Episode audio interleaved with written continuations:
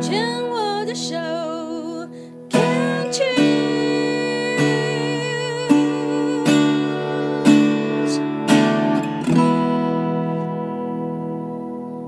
虫害防治要继续进入第二段，跟小 A 聊一聊，在六年前发现的甲状腺乳突癌。其实我我我也不知道哎、欸，但是我就是那时候检发现这件事情的时候，其实就是蛮崩溃的。嗯，对，多说一点，因为我觉得那时候的我才就是才三十六岁啊。对啊，对啊，我就没有想到说，而且因为那时候医生就说，其实这个。甲状腺结节大概百分之九十都会是良性的，对我就是有啊，我我左右都有啊。哦、对，其实就是甲，因为甲状腺这个疾病大部分都女性，对，然后是哦，对，大部分都会是女性。那那我那时候就想说，天哪，为什么我是那百分之十？不是说 九十趴都会是良性吗？对，然后我就很错愕，因为我就是。啊，想说怎么会发生这种事？嗯，对，然后一直以来，我觉得可能我我我吃的东西，我觉得我也是蛮养生的，就是说，就是我也是有一会注意，然后对啊，然后就是家里也没有癌症的遗传基因，就是对啊，那时候就也根本连甲状腺那时候连甲状腺在哪里也搞不太清楚，你知道？对，因为它就是一个很小的器官嘛，对。对，然后就啊，怎么会发生这种事情？对，所以那时候其实就是花了很很多的时间去先光要接受这件事情，就觉得对我来讲是就是一个很大的课题。我猜想以你的这种财政的一个背景哦，嗯，财经财财政的这个管会计的这种，嗯，不太能够允许变动，因为一个萝卜一个坑。你是多少的进账，我就是要多少的出账，嗯嗯嗯、然后呢，我一定要收支平衡，嗯、就是要刚刚好。你不太能够，我猜想啊，有没有可能就是不太能够接到这种突如其来的东西？那个你要去适应跟去接纳，要花很大的心力，因为你的工作是不允许变动的。嗯，有没有这个可能？应该是说。就是说，我的工作上是要求我是这样子，对。那那因为也不是说完全没有变动，因为我我有做那个财务分析，就是要财务预测的那一块，那那一块就会有一些弹性。但是就像你刚才讲的，基本上大体上你就是不可以做假账嘛，嗯，你有一个。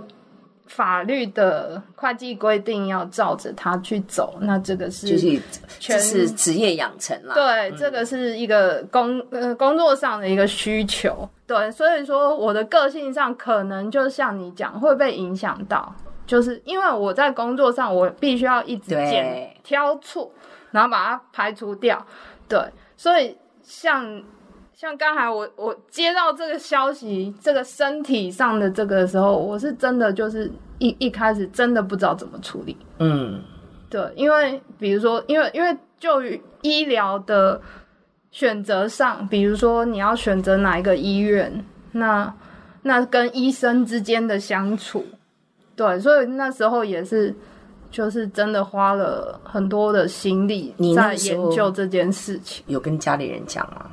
有有，但是一切都还是自己来。对，而且就是因为这个甲状腺的检查，那个穿刺是很很痛。对啊，他不能打麻醉，因因为是脖子这边，然后他你医生在穿刺的时候，你不能吞口水。嗯。对，因为你如果一吞这边，嗯、呃，就是你颈部这些有一些移动，就是他怕会吃到，嗯，其他的那些管。我那时候做胸部穿刺也是啊，也没有也没有麻醉，然后也不能动，嗯，然后他那个穿刺还不是一次，还一次两次三次，这样咚咚咚，又五颗，我说我我我小马长滑，很痛很痛。对啊，我我然后我去穿刺，也就是一个人去。你那个时候都没有想过求救吗？嗯，求救就是我还是有让朋友、家人知道我就是现在就是进进行到哪里了。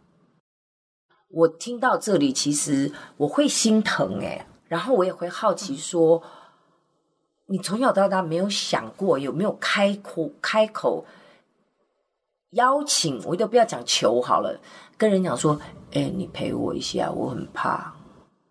嗯，这个有没有在你的生命经验里出现过？不多，真的不多。Why？还是的家庭教育养成是说不求人，自己吃力点喝。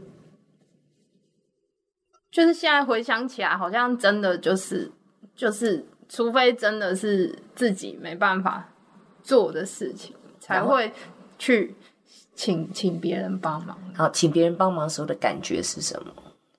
哦，就会觉得麻烦别人。对，还有呢？然后就就会想说啊，这样子是不是可以？如果可自己可以解决，就尽量。会不会觉得我如果今天请你帮忙，你哪一天会要我回，或者是我就欠你了什么？这个没有，这个倒是没有，就是纯粹就是觉得说，好像不想麻烦别人。那麻烦了别人会怎样？就是嗯，好像也不会怎样，对。而且后来，因为我后来就是有时候真的觉得自己去医院很害怕、很辛苦的时候，然后就是有拜托朋友陪我去这样，然后就觉得说，哦，其实朋友是很乐意。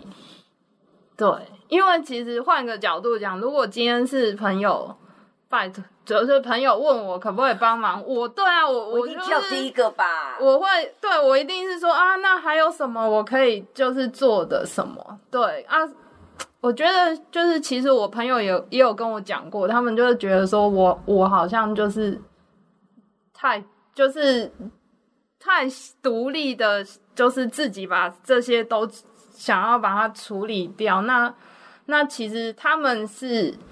想要帮忙的，但是他们需要我去讲出来，我去告告诉他们有哪些事情，让他们来帮忙。没错，其实我要讲的重点也是这个。我自己的个人经验，我也是非常非常非常讨厌去开口，因为我的原生家庭就是，我如果今天开口说姐帮我个忙，然后妈怎样怎样怎样这样的话。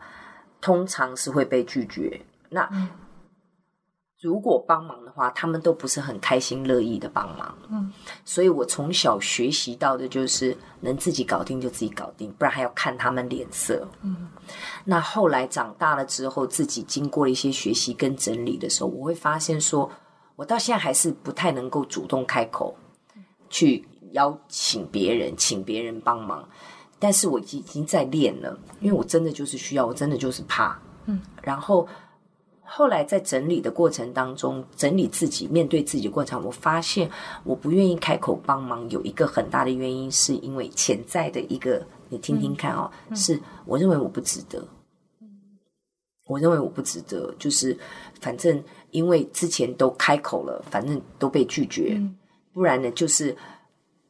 开口了，人家来帮了，然后就一副是你好麻烦，嗯，就被人嫌弃。所以从那里童年的那个经验，我就养成了一个信念是我不值得，然后找别人就是在麻烦别人，然后一定要付出代价，别人一定会有怨，我就嗯，在我的内在就种下了这个信念。